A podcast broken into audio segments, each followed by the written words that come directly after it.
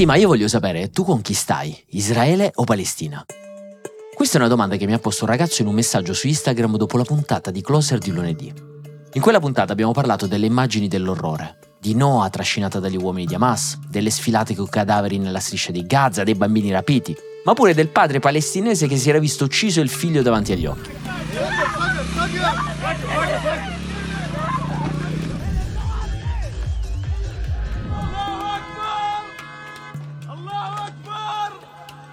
Molti ci hanno scritto che ascoltare anche solo quegli audio li ha in qualche modo colpiti e fatti riflettere su come sia inutile perdersi nelle polemiche. Poi c'era questo ragazzo che, pure con tono educato, mi ha fatto questa domanda che tutto sommato comprendo. Perché davanti all'orrore e all'incomprensibile abbiamo sempre, tutti, questo bisogno ancestrale di apparente chiarezza, di umana appartenenza, di rassicurante razionalità binaria, di totale assenza di sfumatura. Vogliamo sapere chi è il buono e chi è il cattivo, per schierarci con il primo e deprecare il secondo. E non c'è niente di male in tutto questo, eh, sia chiaro, è molto umano. Ma ecco, le guerre raramente sono combattute da pezzi di scacchiera bianchi e neri, sono piene di maledetti chiaroscuri. Forse fu Churchill, sempre tagliente, a dire: se una delle due parti avesse ragione e una torto, allora ogni guerra finirebbe subito. Ma quasi ogni guerra, lotta, battaglia che è stata combattuta nella storia dell'umanità è purtroppo più complessa di quello che il nostro istinto di giustizia e la nostra indignazione vorrebbe. È fatta di storia vissuta, di scontri precedenti e di rancori mai sopiti. Quasi ogni guerra a cui assistiamo oggi è un capitolo di un libro che non sappiamo come finirà e spesso non sappiamo neanche con precisione quando e come è iniziato. Chi è il buono e chi è il cattivo? Io non ho risposta e credo che salvo rari casi mai ce l'avrò. Personalmente poi diffido parecchio da chi mi porta il buono e il cattivo in palmo di social, magari con urla indignatissime, uccisione di ogni tentativo di sfumatura e insulto a ogni complessità. È un metodo che si ripresenta per tanti altri temi e che è molto efficace anche per l'engagement. In queste situazioni, per quanto anch'io istintivamente voglia un rassicurante cattivo e un rassicurante buono, preferisco affidarmi all'analisi di chi ne sa molto più di me. Quelli che mi portano un contesto per spiegare e mica per giustificare quelli che usano parole il più possibile precise e il meno possibile emotive. Ecco, il proposito che mi e vi faccio forse è questo, che in questo spazio raramente offriremo certezze e che continueremo invece per quanto possibile a tentare di farvi allenare il pensiero critico e farvi coltivare il dubbio. E che anche oggi le storie abbiano inizio. Ciao, sono Francesco Giano e questo è Closer, l'attualità e i suoi protagonisti visti da vicino.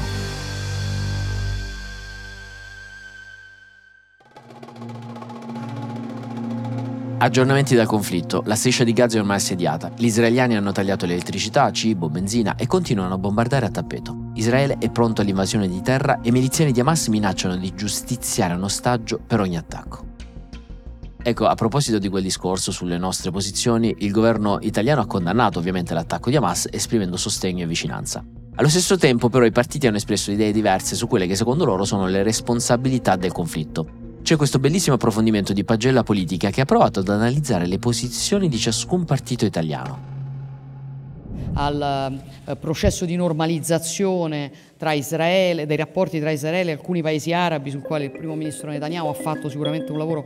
Partiamo da Fratelli d'Italia. Giorgio Meloni ha detto che l'Italia è al fianco del popolo israeliano, posizioni simili sono state espresse da altri esponenti di Fratelli d'Italia. Ecco, nel 2014 Giorgio Meloni aveva scritto su Twitter questo, nessuna causa è giusta quando sparge il sangue degli innocenti e aveva sostenuto la soluzione dei due popoli, due stati, ovvero il riconoscimento sia di Israele sia della Palestina. In questo senso erano state anche presentate diverse mozioni da Fratelli d'Italia in passato proprio per impegnare il governo a sostenere la causa del dialogo diretto. Passiamo alla Lega. La Lega si è sempre espressa a sostegno di Israele, come rivendicato dallo stesso leader Matteo Salvini. Ho scritto personalmente a Bibi Netanyahu facendogli complimenti per non avere mollato mai. Ad aprile c'è questa cosa, Salvini ha festeggiato i dati dell'Israel Ranking 2023 praticamente una classifica che rileva i partiti che hanno manifestato maggior supporto a Israele nelle votazioni al Parlamento europeo. Ecco, la Lega è il primo partito italiano nel sostegno a Israele e quarta tra tutte le forze politiche del continente. Al primo posto, per capirci, c'è un partito tedesco di centro di ispirazione cattolica. Quindi, se vogliamo, nell'arco del Parlamento italiano è la Lega quella che ha manifestato più volte, con più eh, forza, posizioni pro-Israele. Posizioni simili per Forza Italia, anche Silvio Berlusconi ha detto insomma il diritto di Israele a difendersi non può mai essere messo in discussione, questo l'ha detto più volte, e posizioni più o meno simili a quelle di Forza Italia anche al centro con Azione, Italia Viva e più Europa. Sul fronte dell'opposizione cambia qualcosa. La segretaria del Partito Democratico Elish Line ha condannato ovviamente l'attacco di Hamas. In passato aveva condiviso posizioni più decise, scrive Pagella Politica, sul riconoscimento della Palestina come uno Stato a tutti gli effetti. Nel 2021, per esempio, aveva sostenuto che lo scontro tra palestinesi e israeliani non è alla pari, ovviamente con i primi svantaggiati nei confronti dei secondi. E più di recenti altri membri del Partito Democratico hanno espresso opinioni critiche nei confronti di Israele. Sono una nativa democratica, ma per ragioni anagrafiche sono nata nell'85, quindi Vabbè, non ho potuto dice diciamo, anche la Meloni sul fascismo, alle storie precedenti. Vale. Una cosa interessante è avvenuta a Milano. Al comune di Milano è stata presentata una mozione da parte della Lega per mostrare davanti a Palazzo Marino, cioè davanti al palazzo del comune, la bandiera di Israele, come fatto da altre città anche in Europa. Bene, è seguito un lungo eh, dibattito, c'è chi diceva non possiamo mettere la bandiera, chi diceva non possiamo mettere soltanto quella bandiera. Alla fine si è raggiunto un compromesso. È passato questo emendamento a cui ha lavorato il capogruppo del Partito Democratico, la decisione è stata mettiamo sì la bandiera di Israele fuori dal palazzo, ma accanto a questa bandiera mettiamo anche la bandiera della pace. Insomma, c'è stata questa sorta di mediazione in extremis perché appunto diversi consiglieri comunali del centro-sinistra non volevano, diciamo, esporre soltanto la bandiera israeliana. Una lacerazione insomma, che ha portato ore di stallo e poi a questo compromesso. Chiudiamo con il Movimento 5 Stelle e la sinistra eh, italiana. Movimento 5 Stelle è forse uno dei partiti italiani più critici nei confronti delle politiche di Israele. Giuseppe Conte ha condannato senza sé e senza mai gli attacchi terroristici, ma ha ricordato che per il suo partito il popolo palestinese ha il diritto a vivere in pacifica convivenza. Sono parole che ricordano già quelle che disse Giuseppe Conte quando era premier nel 2021, eh, lui inviò una lettera a Netanyahu in cui ripeteva che l'Italia sosteneva la formula di due popoli, due stati.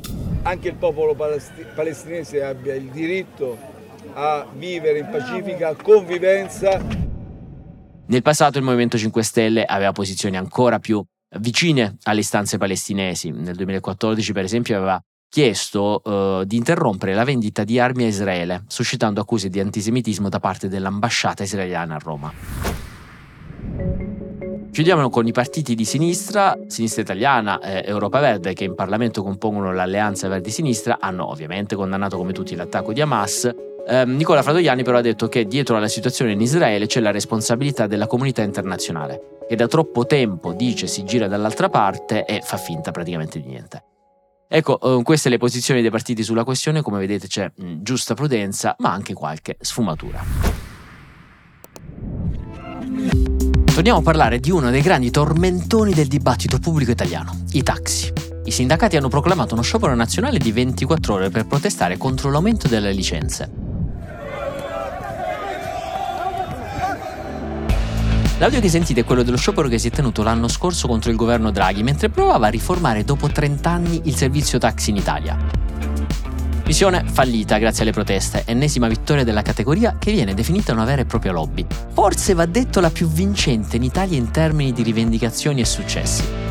Oggi ci risiamo, mm, c'è stato un nuovo sciopero nazionale perché il Parlamento ha da poco convertito il decreto del governo che tra le varie cose prova ad aumentare le licenze. Eh, Carlo Notarpietro, coautore di questo podcast, stamattina ha fatto un giro per le vie di Milano per provare a capire qualcosa in più sullo sciopero. Ciao Fra, sto andando in redazione in bici mi sono appena fermato alla fermata dei taxi in stazione centrale a Milano, per capirci il punto dove tutti fanno le foto alle code interminabili dei taxi. E ho parlato con qualche tassista che, anche se non si è voluto far registrare, eh, mi ha detto che in pochissimi stanno aderendo allo sciopero. E la risposta che mi hanno dato quasi tutti è ormai la legge è stata approvata, è tardi per scioperare. Lo sciopero comunque è in corso, Roma stanno manifestando per esempio davanti al Ministero dei Trasporti, ma la cosa curiosa è che quando sono arrivato in stazione centrale e ho visto una fila interminabile per attendere i taxi ho pensato ecco lo sciopero e invece no, è la normalità normalità. Quindi lo sciopero c'è, ma non stanno aderendo in molti e questa forse è la novità. Proviamo a capire comunque perché stanno scioperando. Come sono arrivato in redazione? Allora, di base i tassisti non vogliono che vengano aumentate le licenze. Il motivo è semplice: i tassisti possono rivenderle privatamente se vanno in pensione o cambiano lavoro. Quindi un aumento del numero di licenze farebbe andare giù il prezzo della singola licenza. In più vanno contro il decreto del governo Meloni perché eh, eh così i comuni possono fare un bando per aumentare le licenze e a questo bando possono partecipare anche secondo loro società multinazionali e non sono d'accordo. Quindi saranno finalmente aumentate le licenze per far fronte all'aumento delle richieste di taxi degli ultimi mesi e i tassisti verranno in parte risarciti per questo aumento di licenze, come è normale che sia. Carlo mi spiega il decreto nei dettagli. Allora, proviamo a riassumere il decreto in quattro punti. Primo, i comuni possono rilasciare ai tassisti una licenza temporanea che dura fino a due anni e che può essere data ad altre persone dai tassisti. Due, i comuni più grandi, quindi città metropolitane, capoluoghi di regione, le città con aeroporti, possono aumentare del 20% il numero di licenze, questa volta non temporanee, e lo fanno tramite un bando a cui si partecipa pagando. Gli incassi poi di questi bandi andranno completamente eh, ai tassisti, una sorta di indennizzo.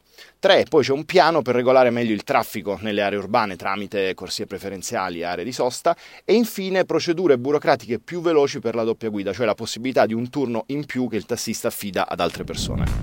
Insomma, ci risiamo, questa volta però con una novità. Il governo è riuscito a intervenire almeno sul numero delle licenze. Forse perché la situazione è diventata insostenibile per molti e le continue foto postate sui social negli ultimi mesi mostrano quasi come le grandi città italiane siano piene di file di persone che aspettano un taxi.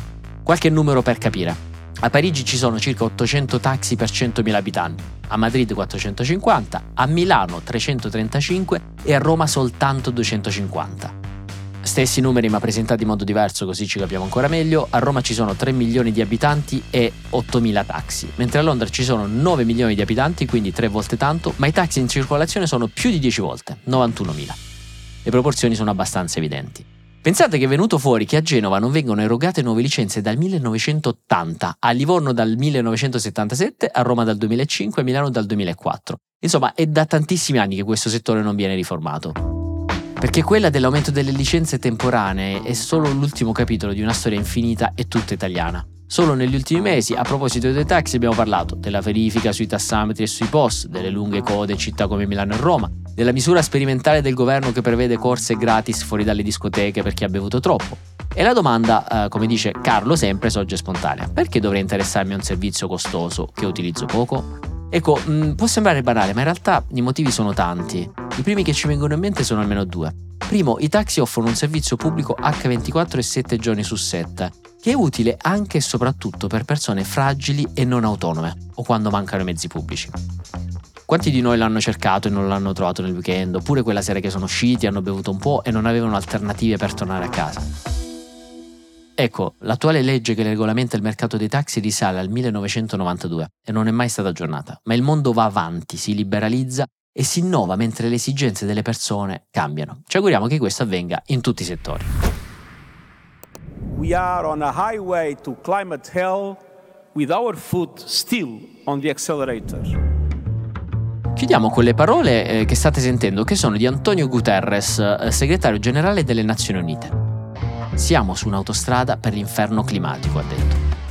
Non ci sono mezzi termini. E poche settimane fa l'ho ribadito con altre parole. Il collasso climatico è iniziato. E infatti settembre è stato un altro mese record di temperatura. Lo so, lo sentiamo spesso, però questa volta ne parla anche il Guardian, eh, che dice che gli scienziati sono addirittura alla ricerca di parole per descrivere quello che sta accadendo. Non ne hanno più perché banalmente siamo all'ennesimo record. Eh, io penso che a volte possa anche quasi stancare questa, questi soliti titoli del record di temperature, magari più distratti. Ho provato a chiedere a Mattia Battagion, che è responsabile Will per l'area sostenibilità, il significato che gli scienziati stanno dando al termine che viene riportato sul Guardian, e chiedo scusa in anticipo per la pronuncia. Gobsmackingly bananas. Ti rispondo dal treno. Allora, la traduzione letterale di gobsmackingly bananas può essere una cosa tipo assolutamente fuori di testa. E diciamo che è un termine che stanno usando negli ultimi giorni climatologi e scienziati per descrivere i record di temperatura che stiamo superando. Stamattina ero in Friuli, esempio, alle 7 sono uscito per andare in stazione ed ero in camicia e siamo al 10 di ottobre. Ed è un termine che secondo me descrive bene l'esasperazione dei climatologi. È da decenni che sappiamo che il cambiamento climatico avrà effetti devastanti per le nostre economie e ancora facciamo fatica a muoverci velocemente per limitare questi danni. Quindi dopo l'agosto più caldo e luglio più caldo mai registrato, adesso anche settembre. Questo settembre ha battuto il precedente record che era dell'anno scorso e lo ha battuto di 0,5 gradi centigradi, il più grande salto di temperatura mai vista. E la difficoltà nel trovare dei termini adatti è frutto anche del fatto che gli scienziati stessi sono sbalorditi da quello che sta avvenendo. Inondazioni, incendi e temperature eccezionalmente elevate stanno diventando sempre più frequenti. Ma cosa sta accadendo concretamente? I principali fenomeni alla base di queste temperature sono due e ho provato a chiederli con precisione a Mattia. Da una parte questo caldo è causato dal cambiamento climatico, che a sua volta è causato dalle emissioni di CO2 che emettiamo in larga parte bruciando combustibili fossili come gas, petrolio e carbone per produrre energia. Quindi questa CO2 fa aumentare l'effetto serra del pianeta e quindi la temperatura. Poi c'è anche un secondo fenomeno climatico per cui quest'anno è quasi certo che vivremo l'anno più caldo mai registrato. Si chiama il Niño. Dall'altra però c'è un fenomeno climatico che si sta verificando in questo momento, che sta iniziando in questo momento, che si chiama il Niño, che è un nome carino per descrivere un fenomeno climatico appunto che avviene nell'Oceano Pacifico più o meno ogni 5 anni in media e che ha come effetto principale quello di riscaldare alcune aree del Pacifico. Quando questo succede l'acqua dell'oceano evapora più velocemente e quest'acqua evaporando arriva in atmosfera e questo influenza venti e piogge in tutto il mondo alterandone quindi la frequenza e l'intensità. Insomma la situazione è complessa ed è iniziato il conto alla rovescia per COP28, la conferenza delle parti che si terrà a Dubai a fine novembre. Le aspettative non sono altissime, come spesso accade per la COP. Il Guardian fa notare che il primo ministro del Regno Unito, ad esempio, ha abbassato quasi le ambizioni del Regno Unito sul tema climatico. Ma anche altri governi stanno mostrando una preoccupante mancanza di impegno. Gli scienziati hanno affermato che gli eventi eccezionali del 2023 potrebbero diventare un anno normale nel giro di appena un decennio, a meno che non si verifichi un enorme aumento dell'azione per il clima. Tradotto, come dice il Guardian, il clima deve avere la priorità. Punto. Non ci sono alternative. Altrimenti, come mi ricordava Mattia Battagion, accadrà quello che molti ironicamente definiscono così. Stiamo vivendo gli anni più freddi dei prossimi 50 anni. E con questa botta di ottimismo io vi saluto, vi invito a darci sempre più i vostri feedback preziosissimi e ci sentiamo alla prossima puntata. Closer è un podcast di Will scritto da Francesco Giano e Carlo Notar Pietro, cura editoriale Francesco Zaffarano, post produzione a cura di Cora Media, supervisione suono e musica Luca Micheli, post produzione e montaggio Mattia Liciotti, coordinamento di post produzione Matteo Scelza, produzione Giulia Montelatici.